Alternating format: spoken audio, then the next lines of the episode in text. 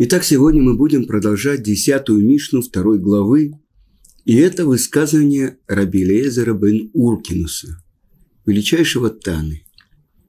И вот он передает вещи, которые стали как бы главным содержанием его жизни. Что же он сказал? Что был почет твоего друга так же важен для тебя, как твой собственный. Второе, не будь вспыльчивым. И это третье, раскайся за день до смерти. Но с другой стороны, э, есть комментаторы, которые объясняют, что первые две вещи, то есть э, дорожи честью ближнего, как близкого, как самого себя, и э, не будь вспыльчивым, это одна и та же вещь, потому что в гневе человек может обидеть, оскорбить другого человека. Это первая вещь. Вторая вещь – раскайся за день до смерти, то есть все твои дни должны быть наполнены чувой, раскаянием, чтобы одежды твои были белые. И тогда третья вещь – грейся у огня мудрецов. И я сейчас прочитаю это на иврите. Хевей вегавей митхамем кенегет оран хахамим. Э, уран. Грейся у огня мудрецов. А дальше сказано, и будь осторожен. Берегись их угля, чтобы не обжечься. И дальше вещи совершенно непонятные. Потому что их укус кого? Еврейских мудрецов. Как укус шуаля. Можно перевести как лиса. И жалят они, как жалит скорпион. И шипение их, как шипение змеи. Вы понимаете, что очень странные вещи. И все их слова, как угли пылающие. Грейся у огня мудрецов, понятно. Это как э, огонь, костер. Грейся, но не приближайся слишком близко. Как же я могу греться? Как я могу выучить что-то из того, что учат мудрецы? Ведь сказано так, что гораздо больше человек учится, когда он находится рядом с мудрецами. Он учит из их поведения, как они реализуют Тору. Э, в Талмуде э, приводятся такие вещи, которые, может быть, э, я не буду цитировать, но как еврейские мудрецы учились у своих учителей в каких ситуациях? В туалете, под кроватью. Вы понимаете? Чтобы видеть, как раб ведет себя практический закон.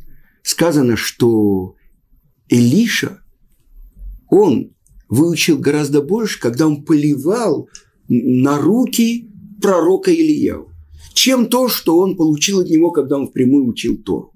Я вам скажу, как-то я подвозил на своей машине Равицка Казильбера, Зихранот Садик Враха, на какой-то урок. И у Равицкака был совершенно, можно сказать, детский взгляд на многие вещи, которые притерлись, люди смотрели на это, ну, как бы обычно, привычно, стерто. И вдруг мы едем на какой-то урок, и Равыцкий говорит, представь себе, Цви, что ты брал уроки вождения. Дальше какой-то человек придумал машину. Построили огромные фабрики, заводы, сделали эти машины. Теперь посмотри, я за считанные минуты могу попасть на урок. То есть, что, другими словами, он сказал, весь мир создан для меня. Ради этого урока Торы создан весь мир. Так вы понимаете, что когда я вижу, как он смотрит на мир, или когда, например, я на своей машине подвозил Гаона Равмыши Шапира, и я боялся, боялся помешать ему, потому что э, меня всегда поражало. Вот он приходит на урок без книг, без записей и так далее, и дает такой урок в таком объеме. Но я боялся ему мешать, потому что я видел, после одного урока, когда он ехал на другой, он обдумывал то, что он, какие вопросы он поднимет и решит на этом уроке. Мы видим, как ведут себя. Или я вам приведу пример. Я сидел э, за столом с великим мудрецом Равмойша Соловейчиком из Цюриха, Зихрано Цадик Левраха. Так я видел, как ни одно движение он не делал необдуманно. Три человека сидели. Э, ну, как казалось бы, три человека из России, три Бали Чува, один из них, тот, кого он послал, чтобы начинать делать Ешива Турат Хаим, Рав Александр Эйзенштадт. Другой человек, Рав Шимон Познер, который построил занятие и сделал, в принципе, из просто Бейт-Мидраша э, Ешиву Турат Хаим. И третий, Цвипатлас, который преподавал в этой Ешиве. И вот Рав Мойша Соловейчик спросил, хотим ли мы пить. И мы не могли отказаться, мы были у него в доме. И вот он поставил три стакана. Как он открыл бутылку. В какой последовательности он наливал стаканы. Наполнял стаканы. Это был живой урок. Как все продумано, как все точно. Вот то, что сказал в начале Мишны Рабелезер, чтобы не задеть честь друга. Сначала он налил Раб Александру Айзенштату, того, кому первого он послал в Москву вместе с Равицкаком Зильбером, чтобы проверить, как можно начать серьезную, фундаментальную изучение Торы в Москве. Тогда это было 89 год. Дальше он налил Равшиману Познеру, который, в принципе, был главой Ишивы, который построил Ишиву. А дальше он налил преподавателю Цви Патласу. Другая вещь. Когда он приехал в Ешиву, и мы сказали, что мы хотели бы, чтобы он прибил Мизузу к одной из комнат. Это было по-моему, еще... Да, это было в удельне. И он спросил, а где Мезуза? Ему принесли Мезузу. Он сначала полностью проверил текст Мезузы, что она кошерная. Дальше он ее скрутил. Второй он спросил, а кто живет в этой комнате? Э, тогда никто не жил. Я сказал, я с удовольствием буду жить в этой комнате, если Рав придет к ней Мезузу. И я оставил ту комнату, в которой я был, и переселился в другую. Теперь он попросил сантиметр и точно измерил весь этот проем, этот косяк. Написано в Шулханарухе, многие не знают, что нужно устанавливать мизузу в нижней части верхней трети этого проема. Он измерил точно. Сколько там было, ну, скажем, метр восемьдесят. В верхних 60 сантиметров именно внизу, вот этих вот, в начале третьей, третьей, третьей этого он установил, э, где он хочет установить мезузу. Он обозначил это карандашом точно. Дальше он взял молоток, и гвоздь, и он сказал благословение, прибил – но дальше он попросил кернер. Для чего? Чтобы шляпка э, гвоздика точно вошла, чтобы она не выступала. То, что молоток не мог сделать. Вот после того, как он прибил это все, то есть мы увидели, это был огромный урок исполнения мицвы, исполнения заповеди. Это вот так еврейский мудрец ведет себя. Так вот, что же сказано? «И грейся у их огня». Греться, как у огня. Человек возле огня, он греется. Но если он протянет руку в огонь, он обожжется. И вот это то, что говорит Тана. Берегись их угля. Что значит беречься? Вы знаете, мне сделал один раввин замечание, что я слишком свободно говорю, когда я сижу с Равмойшей Соловечком. Цви, ты не понимаешь? Нужно по-другому говорить с еврейским мудрецом. А я рассказываю так, так. Ну, так же, как я сейчас даю урок. Вы понимаете? Перед ним нужно вести себя так, чтобы ты чувствовал дистанцию. Ведь, вы знаете, из любви человек часто может перейти границу то, что совершенно нельзя было ощутить возле Равыцкака. Он каждого ставил выше себя. Но представьте себе, раздается звонок в моей квартире, и моя жена берет трубку. Кто говорит? Ицкак Зильбер. Позовите, пожалуйста, Равцви Патлас. Вы понимаете? Кто я и кто он? Так вот это... То есть нет никакой дистанции. Кто... Это вот то, что в субботу я был в Цвате на семинаре, и там, кроме Равы Галя Полищука, был Рав Куперман. Он говорил, живой урок, который мы видели у Равыцка Казельбера. Деньги для него были, ну, знаете, как туалетная бумага. Ну, то есть, очень важная вещь, чтобы исполнять заповедь. Ну, для чего? Чтобы отдать. Вы понимаете? А его собственный почет. Здесь говорится, что нужно быть осторожным с еврейским мудрецом, потому что ты можешь перейти грань, и тогда ты обожжешься. Э, с Равыцкаком это было что-то другое, но это вершина, ну как сказать, анава, скромности, но это человек, который ставит себя ниже всех. И это самый великий человек. С другой стороны, несомненно, еврейский мудрец, он должен хранить дистанцию. И вот это, когда какой-то человек задевает.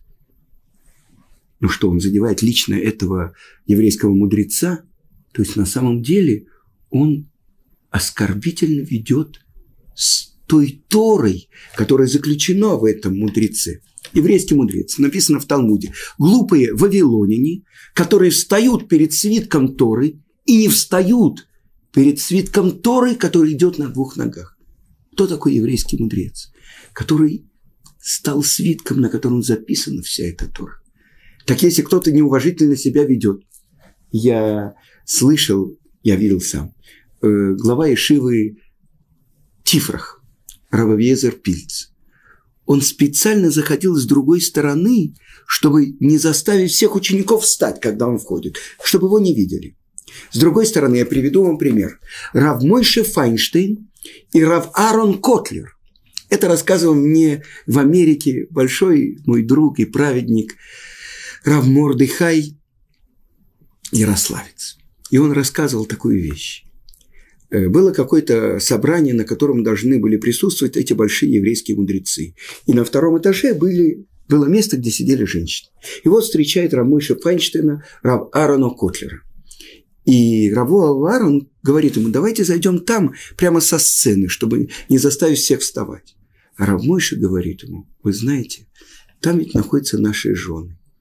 Вы понимаете, для них будет приятно, что они увидят, какой почет нам дают ради них должны войти в этот проход. И действительно, когда они прошли главы поколения, все люди, 500, 600 человек, э, которые там находились, все встали. И потом, это говорила жена Равкотлера, то, что, как ей было приятно увидеть, как дают почет той Торе, которой учил ее муж. Вы понимаете? Так вот, что это значит? Тот, кто переходит границу, тот, кто ведет себя недозволенно перед еврейским мудрецом, предупреждает это, об этом э, Раби Лезер, берегись их угля, чтобы не обжечься. Потому что укус их, как укус шуаля, укус лиса. И объясняют комментаторы, у, у шуаля э, острые зубы, но они неровные. Видели когда Лис, да? Когда они входят, почти не ощущается э, прокалывание. Но когда он вынимает их, они выходят вместе с кусками мяса. Это одно. Дальше. Если они жалят, они жалят как скорпион. Скорпион ударяет хвостом и вводит яд. Шипение их – шипение змеи. Ну, вы понимаете, как можно говорить так про еврейского мудреца? Ну, вот то, что говорят наши мудрецы, что еврейский мудрец, который не жалит, который не, ну, как бы не ставит на место, он не еврейский мудрец. То есть, вот это почет к Торе – Конечно, вы сразу вспоминаете э, ложный почет. Вы знаете этот анекдот. Скажите, пожалуйста, тетя Маня, она как Карл Маркс, она экономист? Ты что? Тетя Маня, она старший экономист. Так вот, у каждого из нас сразу возникает, ну вот эти мудрецы надуваются. это не имеет никакого отношения. Настоящий еврейский мудрец. Его может задеть, что кто-то неуважительно к нему обратился, что кто-то... Помните, мы говорили про Гилеля. Кто здесь Гилель? Кто здесь Гилель? Говорил какой-то человек, который поспорил, что он его заставит рассердиться. Он говорил, выходил из ванной, вытирая намыленную голову. Я здесь, мой сын, скажи. И после третьего раза, когда он уже, этот человек, выходил из себя, чтобы не было подобных тебе в Израиле, он говорит, почему, дорогой? Потому что из-за тебя я проиграл 400 серебряных монет. Потому что я поспорил, что я заставлю тебя рассердиться. Так лучше ты потеряешь еще 400 монет, но не заставишь меня сердиться. Так вы понимаете?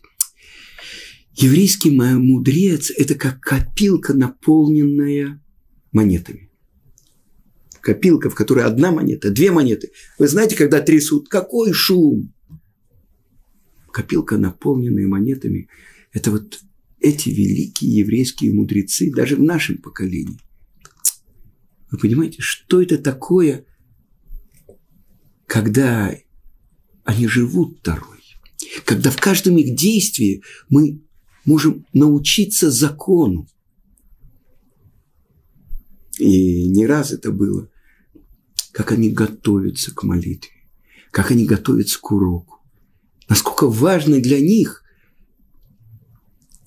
честь их учеников.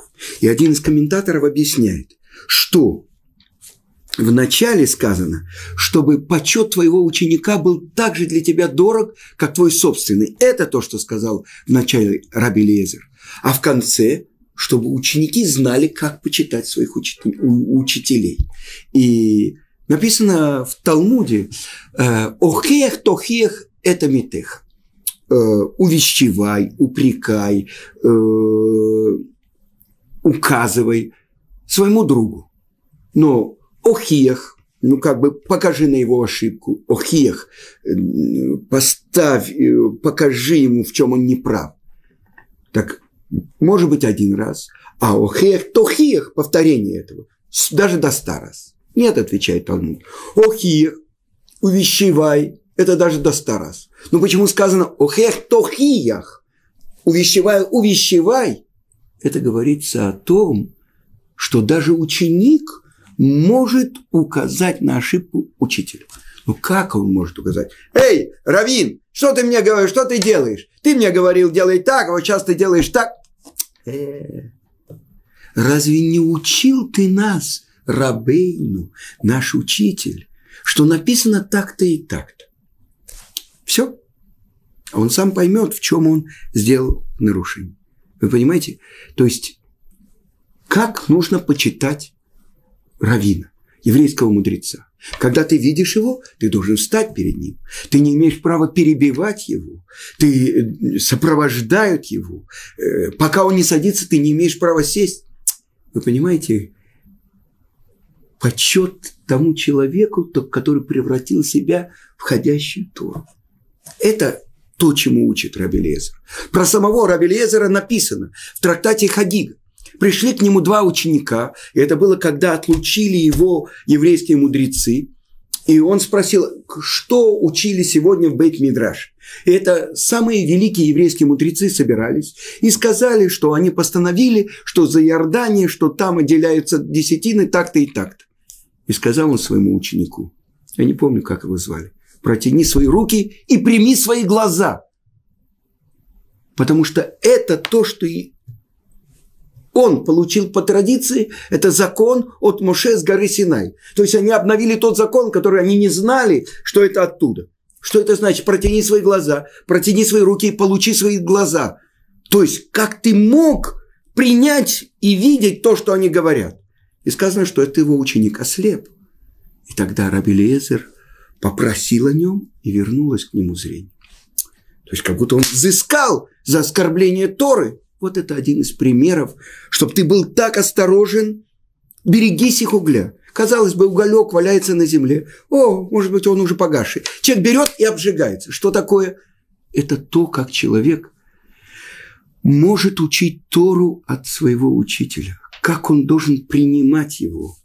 И это сказано, если у тебя учитель, как ангел, учи от него Тору. А если он как человек, то сказал.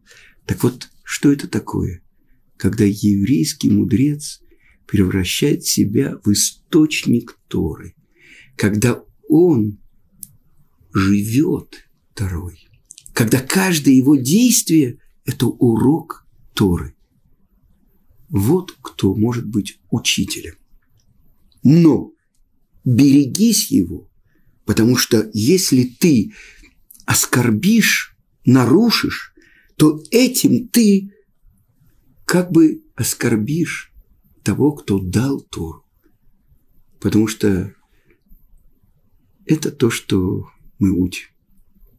Что мы учим Тору не для того, чтобы называться равенисимусами, не для того, чтобы называться э, знатоками Талмуда, а для того, чтобы превратить себя в Тору, чтобы через нашу жизнь реализовалась Тора. И это то, что сказали наши мудрецы. Если человек учил Тору, но не исполняет ее, то что говорят люди? Ой тому, кто породил этого человека, ой тому учителю, который обучал его Торе. Но если человек учит Тору и исполняет ее, что говорят люди? Благо, благословение тому, кто породил этого человека, его отцу, и тому, кто учил его Торе. Вы понимаете, насколько Тора, она должна стать путеводителем человека в мире. И действительно, еврейские мудрецы – это значит те, ради которых Творец сотворил мир. Ведь когда мы стояли у горы Синай, каждый из нас получил Тору. Благодаря тому, что там находилось 603 550 взрослых мужчин. Еврейский народ. То есть от 20 до 60 лет. И объясняет наши святые книги, что каждый стоял именно в своем месте. И каждый получил Тору в зависимости от корня его души, от его назначения. Ведь вы знаете то, что объясняет Гаон из Вильна, есть четыре уровня постижения Торы. Пшат – простой смысл, ремес – намек, э, толкование, драж и, наконец-то, сот, тайна. И все эти четыре уровня Торы, то, что вместе составляет слово «пардес» или «цитрусовая плантация», это то, ради чего человек пришел в этот мир. И объясняет величайший учитель еврейского народа Ария Кодыш, если какому-то человеку из еврейского народа не будет хватать какого-то из этих уровней постижения Торы, Ему придется еще раз приходить сюда, чтобы вот этот уровень Торы постичь. И мы понимаем, что это очень глубокие вещи. И вот кто же является еврейским мудрецом? Тот, кто постиг все эти четыре уровня. И есть какие-то люди, которые думают, что они могут какую-то часть изучения Торы отделить от всей Торы. Они называют это наукой, они называют э, себя специалистами в какой-то области. На самом деле, ведь в этих самых словах Берешит, Барай Лукин, это Шамай, это Арц. Есть простой смысл, есть намек, есть толкование и, наконец-то, тайна. И в одной книге я прочитал, что это такое тело Торы. Это те рассказы, которые человек э, читает из того, что написано в Пятикнижии. Это история сотворения мира, это жизнь наших працев, это, наконец-то, спуск еврейского народа и рождение еврейского народа в Египте, выход, дарование Торы, 40 лет пустыни, наконец-то, э, последние указания Моше перед тем, как еврейский народ входит. Пятикнижие. Дальше пророки, Ушуа и так далее. Писание это то, что можно пересказать и можно перевести. Но это только одежды, то есть как бы внешняя часть Торы. А что же такое тело Торы? Это те заповеди, которые выводятся из этих рассказов. Первое, э, то, что сказал Творец Адаму и Хаве, прурву, плодитесь размножайтесь. Это первая заповедь, которую получил наш праотец Авраам, об обрезании. До этого было 20 поколений, никто не делал. Сейчас для тебя это ущерб, если ты не сделаешь. Мум. Открывают наши мудрецы, что первый человек, Адам, родился обрезанный. И только после того, как он сделал то, что называется, нарушил волю Творца, совершил грех, ошибку, он стал необрезанным. То есть орла – это прикрытие, это кожица, которая прикрывает. И вот 20, 20 поколение от Адама до Ноха 10 поколений, от Ноха до Авраама 10 поколений. И все эти поколения, сказано в Мишне, приходили и гневили Творца, пока не пришел Авраам и не взял плату всех. И вот ему, когда ему исполняется 99 лет, Творец говорит, ходи передо мной и будь в цельности. Тамим. Он должен сделать обрезание. И он первый, который делает обрезание. Заповедь об обрезании. И так далее, и так далее до того, как еврейский народ стоит у горы Синай и получает Тору. Это то, что из этих рассказов выходит. И это тело Торы. А что же такое душа Торы? И это, несомненно, то, как объясняется в наших святых книгах, это имена Творца. А что такое имена Творца? Это его проявление в мире. А что же такое душа души Торы? Это четырехбуквенное имя Творца, Авая, то, что переводится как милосердный, объяснением которых являются все другие имена, то есть вся Тара. Вся Тара – это объяснение, это раскрытие этого четырехбуквенного имени. И это называется сущностное имя. Но это сущностное имя сотворено Творцом только для нужды сотворенных миров. И к сущности самого Творца не имеет никакого отношения. Потому что о сущности Творца мы не можем знать ничего. Мы говорим «творец». Почему? Потому что он сотворил творение. Через творение это одно постижение Творца. Через мудрость Творца, заключенную в Торе, это другое постижение Творца. И вот это четыре уровня постижения.